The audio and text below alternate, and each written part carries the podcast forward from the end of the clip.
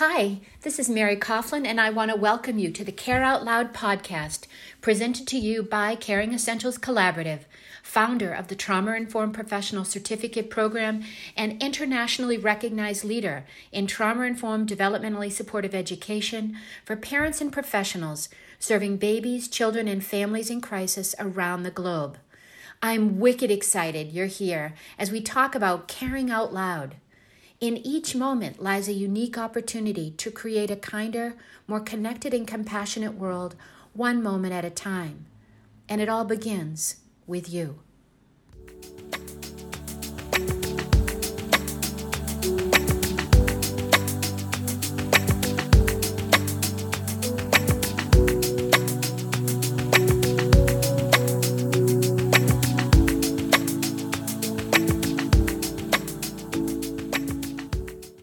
Today's episode is with a dear friend and a brilliant colleague, Kathi Randall. Kathi is a master's prepared clinical nurse specialist and board certified neonatal nurse practitioner with more than 25 years of neonatal clinical expertise. She's also the founder of Synapse Care Solutions, an education and consulting company dedicated to supporting neonatal neuro-critical care units.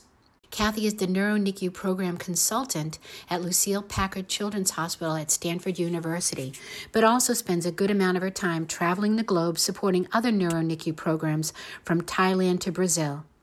She's published several peer-reviewed articles on the subject of AEEG and NeuroNICU programs, as well as authoring several chapters on nursing practice related to therapeutic hypothermia, and the bedside use of AEEG. In 2018, Kathi helped to spearhead the development of the NeuroNICU certification examination. Through her work with Synapse Care, Kathi offers NeuroNICU programs, consultations, in-person workshops, online courses, and also is the originator of an annual conference called the One Conference, which is an amazing experience that focuses on the expanding role of nurses and other healthcare providers in the NeuroNICU sphere. Please give a big welcome to Kathi Randall. Welcome, Kathi Randall. I am so wicked pumped to have you on Care Out Loud podcast. This is so amazing. Thank you, Mary. Thanks for the invitation. I'm excited to be on your new podcast. This is amazing. Yeah, we'll see how this all rolls out and how it's received in the world, but I'm pretty excited. So I don't know, I kind of gave a little introduction before we got started about your experience, your background, and that sort of thing. But I would just love to hear from you that story of how you came into nursing. Oh, gosh. Surprise. I mean, I think it's one of those things where, in high school, you're good in science. So people tell you you should do something in medicine. And coincidentally, I have a nurse grandmother and a nurse auntie. And nursing actually never even crossed my mind because they kind of pointed me on that college prep avenue of going to med school. And so I started out pre-med actually, and then didn't really love that. I was actually working also as a pharmacy tech in a local pharmacy. So I had some interactions with physicians through that role. And I was a little bit getting disillusioned in my second year of pre-med and thinking, this is really what I want to do. And so I kind of took a break, and a friend of the family said, why aren't you going to nursing school? I was like, nursing school? Like, what is that? Like, what would that even look like? What would I do? And it was at that point that I decided that I would look into it, and found myself in a community college program, getting my associate's degree in nursing. And I figured, well, I'm going to do this because if I don't like it, I'll just eject and go do something else. And I will tell you, I was hooked. Day one of nursing school, day one of clinicals, I was hooked. And I felt like this is that perfect integration of knowledge and also being present with a patient through an experience. And it wasn't writing the orders. It was executing the plan and being a partner with the patient in that moment, whether that was life, death, wellness, illness, but to be that person who was present. And that was what I loved about the role of the nurse versus the role of the physician, was just that ability to be constant and present for the patient. Oh my gosh, are you kidding me? Oh, I love this. I'm so glad I asked that question. That's perfect. That's absolutely perfect. You. Well, I mean, so now, well, here you are, you're a clin spec, you're a neonatal nurse practitioner. Can you tell me a little bit about that journey, you know, from an educational perspective, but also I'd love to understand what was it about the NICU that drew you in? Oh, gosh. I think as most people in nursing school, you know, you go through your rotations and you feel like you can connect in certain areas more than others. Mm-hmm. And I loved ICU. Absolutely loved ICU, the idea of that fast pace, you know, low patient ratios and just acuity. I think, you know, I mean, I was 21, so who doesn't love that at 21? And also I went through labor and delivery rotation and I loved labor and delivery. But what I realized in labor and delivery was that labor was fun and delivery was fun. But as soon as the baby was born, it was like, mom, who? Like, where's the baby? I want my hands on the baby. And so I feel like NICU was a nice, just kind of combination of both. It was the ICU and the baby. And so it just seemed like a natural fit. I don't even know if you know this, if when we shared stories, but I actually went and lived in Mexico for 9 weeks. I lived in Mexico for 9 weeks between my second semester and third semester. So, you know, I went to a traditional kind of 4-semester program. So I'd finished nursing 1 and nursing 2. So I had got peds, L&D, and basic med surge. And then we had our break before you came back to do kind of nursing 3 and 4. And so I got this opportunity to be a missionary nurse and to go live in Mexico for 9 weeks at a medical clinic. And I knew just enough to feel under the guidance of other nurses to deliver care. I was able to go to C-sections. And again, I found myself drawn to the babies. And we had several preemie births there. We had to, you know, ambulance transport them through Baja, California, you know, handbagging them. We lost a couple babies. We had some preemies who stayed at our clinic. And I think it was also that experience that solidified to me, like how I wanted to just work with babies. That was like my thing. Yeah. Yeah, they just draw you in, don't they? And I love how you articulated that fast-paced, high acuity. I mean, I think it's fair for me to say that I think you might be an adrenaline junkie, Kath. You're in good company, I think, because it really is stimulating. And so, you know, you were doing this work, you're in the NICU. What was it that kind of made you curious or drew you into that advanced practice role? Yeah. Gosh, it's almost hard to even remember back now. It's been so long, but I was lucky enough to get hired into a very fast-paced unit. So it met my needs of adrenaline.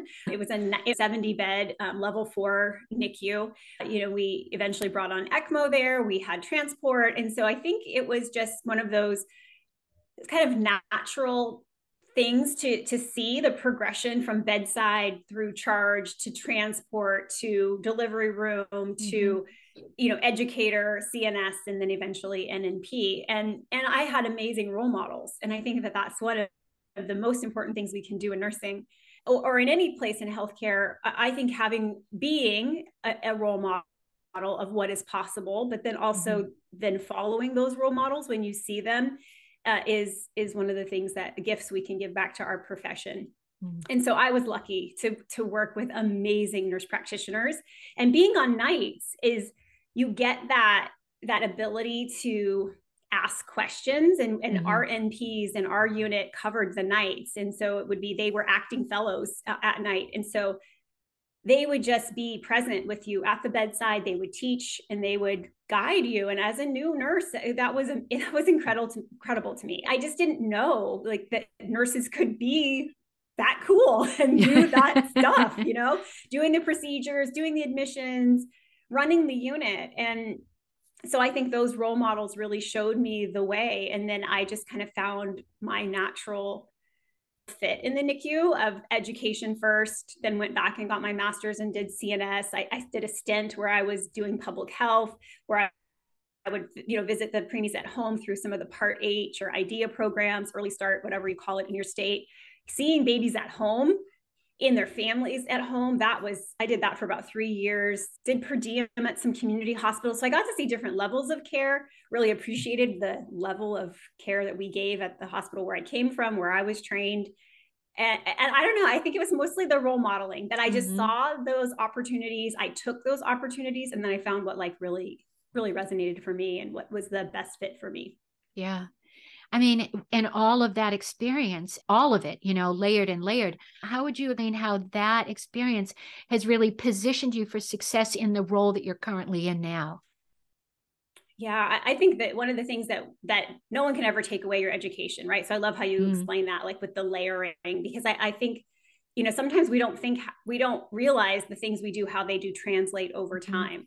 I mean, the role that I have now in doing online courses, doing consulting at hospitals, I think it's just, again, me funneling my strengths into one direction. And of course, you and I share the passion around neurodevelopmental care, had, you know, years of working together in various roles that way, where, you know, if it has to do with the environment, it has to do with that healing environment that you talk so much about, you know, helping those little baby brains to have the best outcome possible. That is what I'm about. So I think it is just that layer upon layer of experience and opportunity, and then funneling it towards, you know, kind of the model that works for me.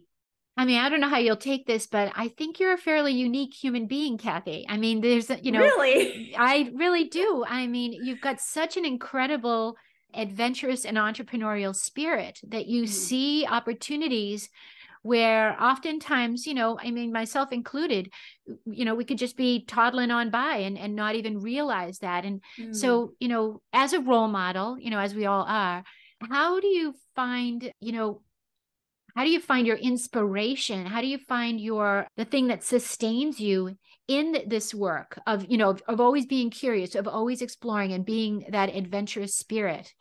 Well, I think it's exactly that, right? That the fun for me is in the creating, right? In creating something out of nothing, or, you know, taking those connections and putting them together in a unique way that maybe nobody's ever seen before. I would use your example, you know, of how you took your experience with the psych nursing, and then you like could put it through that NICU lens is how we see the world, and how the little people that we like to serve. And it just always, for me, I think it's that creating those connections where maybe other people haven't seen them before, but also what I love to do is to make things more relatable and practical and simple, and to find ways to empower the one, right? To find the ways that we can take these big ideas and make them applicable to you, to one person, to your one practice. And then for us, to that one baby, that one brain. And I think that's what's exciting for me is, much like what you do, it's like these ideas we have, but how can we translate that to others so that others can do it in a bigger way? And that, I think that is what, I can't even remember who said it to me one time, but it's like when you're at the bedside and you're at this crossroads of choosing advanced practice, where you say, okay, I can be a bedside nurse and I can take care of a couple babies today and a couple families today. I could be the NP and I could take care of 10 or 12 or 15 babies and families today. I could be the educator and I could influence the nursing practice and the nurses training so that as they take care of all the babies on both shifts, you know, every day, or the CNS where you're building that practice level. So I think it's just every role is so important, but we all like serve in the same way that we're always after like trying to figure out how we can take care of babies, whether that's 1 or 100, or like what we do now online, right? Thousands of nurses and maybe this podcast, millions, right? That we can influence what happens.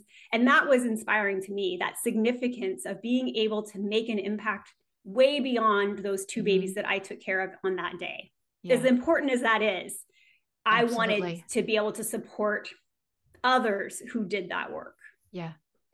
It's a calling, really. I mean, to kind of, to make those leaps of faith in your own professionalism and professional growth and development. And I do want to come back to your kind of the secret sauce of Kathi Randall, making really complex things practical and accessible.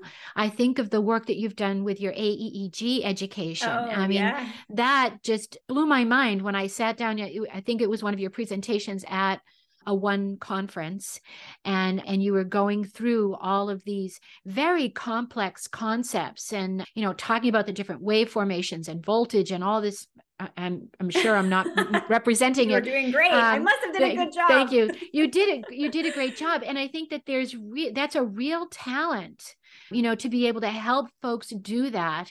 But it almost sounds, based on, you know, kind of what you're sharing with us, is that others showed you that way too, you know, that you had these role models that took these super complex situations. I mean, you think about the pathology of these, many of these premature individuals, or even critically ill term individuals, the complexity of that physiology, that pathophysiology, and how you can translate that into a way that is available to that bedside nurse who has to execute, to use your words, execute a plan of action. You have to feel confident that you understand how this fits into the care for this individual. 100%. So I find that really fascinating. You do that very, very well. That really kind of has been a hallmark of your evolution as an entrepreneur, as a professional, and kind of bringing you to a place where you're always peeking over, you know, like the next horizon. Where am I going now? And how can I continue to serve at my highest level? So in your current role now, I mean, are you cool to kind of share where you're at right now with your professional development and evolution as an entrepreneur? And then maybe we can kind of dive in to see what's the best thing about what you're doing right now. Yeah, sure. So I am still really committed to newborn neurology and to neurodevelopmental care and creating the best neuroprotective and neuronurturing environments for babies. So I'm still running my company, Synapse Care Solutions, where we do consulting and courses, and not really doing conferences anymore, but certainly, you know, shining a light on causes. So those are my four pillars of what we do: courses, conferences, consulting, and causes, where we do want others to know about really amazing things that people are doing that impact the newborn brain. So partnering with people like you and what you're creating. So that's still one very involved part of what I do. One of the lucky things that I get to do that I love doing is consulting for hospital groups and being able to help them move some of their ideas forward through the IDIQs and neurointensive care nurseries. So bringing that to them and helping them through what I've called my four pillars, which is neuroassessment, neuromonitoring, neuroimaging, and neuroprotection and development. So, you know, we use that as a framework to see where they are and where they'd like to go, because every NICU is so different and has their own strengths. And so that's the framework that I work in. The other work I get to do is working with medical device companies, which is how you and I originally met. Yep. It was through that work. And that I love doing that work, where you take your knowledge, and this is an opportunity for any nurse and any healthcare professional, take your knowledge, take your experience, and then share that with the medical device companies and product companies that you interface with. They love getting input from people who are the end users. And so that is one of my favorite roles, is to give input on new products, to help make sure that the marketing materials that are going out to the world are relevant, and just using that knowledge in a totally different way, which is really fun. And I've been able to learn a lot. I've actually invented a couple of my own products that so cool, which are fun. And I mean, again, I had a problem that needed a solution. I partnered with a company that was able to manufacture this product, and then they do all of the fulfillment, they do all the manufacturing, and I get my little baby check every quarter. And I think, did somebody else wanted this product? This is incredible. This is amazing. And I think that's really fun to do that. So I think with all of these different experiences and things that I've done, what I'm doing now is launching a Nurse Entrepreneur Academy, where I'm teaching nurses how to create a business of their own based on their own unique expertise, their own unique strengths, and their own unique point of view of how they see a problem and how they see themselves as the solution. And so whether that's creating their own courses or products or things. So I'm really having fun mentoring other nurses as they begin to put their fingers out into the world and their fingerprint on the world in a different way, and using, again, their knowledge to serve clients and customers and the world in a totally different way. So that's really fun too. Oh my God. I love that. Look, I mean, listen to you. You are like just a dynamo and a true pioneer. And and an absolutely amazing role model for nursing and for all healthcare visionaries and clinicians as well. Of course, my goodness. So now we have lots of conversations. You know what I'm super yes. passionate about, right? I mean, yes. we talk about everything and anything. Just no pressure, but do you see any kind of connection? How do you view the work of trauma-informed care within this larger, you know, kind of area that you're embracing with your endeavors and with your entrepreneurial pursuits?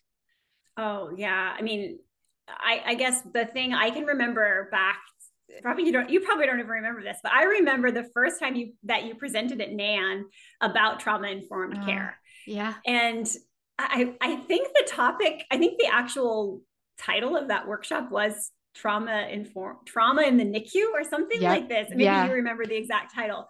And I remember that I thought, I don't know what that is, so I'm going to not go to that talk. But I went to another talk, which I didn't enjoy. And then 5 minutes later, I'm like, I'm going to go see what Mary's talking about. And I remember walking into that lecture and thinking, it was a total paradigm shift.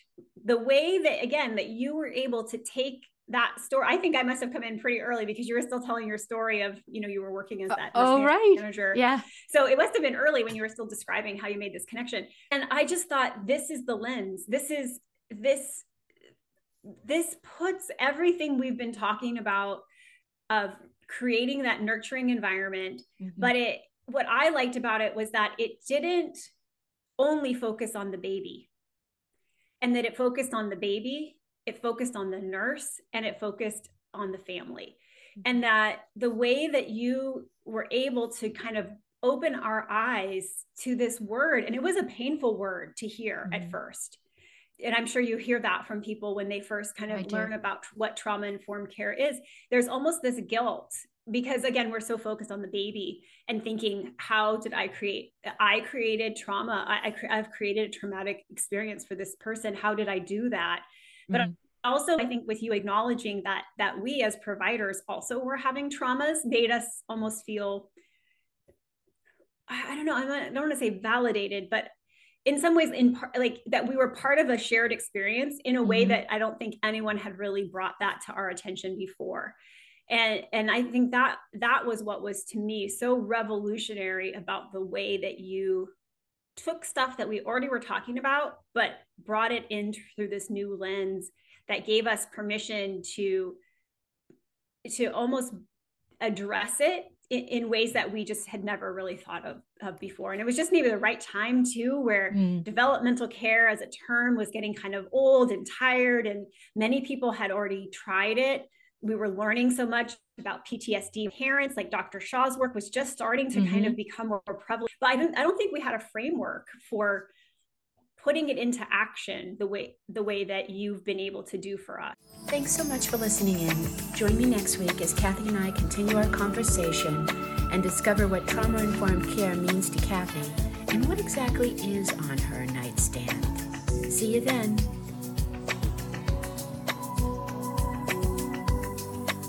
Showing up on purpose makes the difference, and that difference begins when we care out loud together.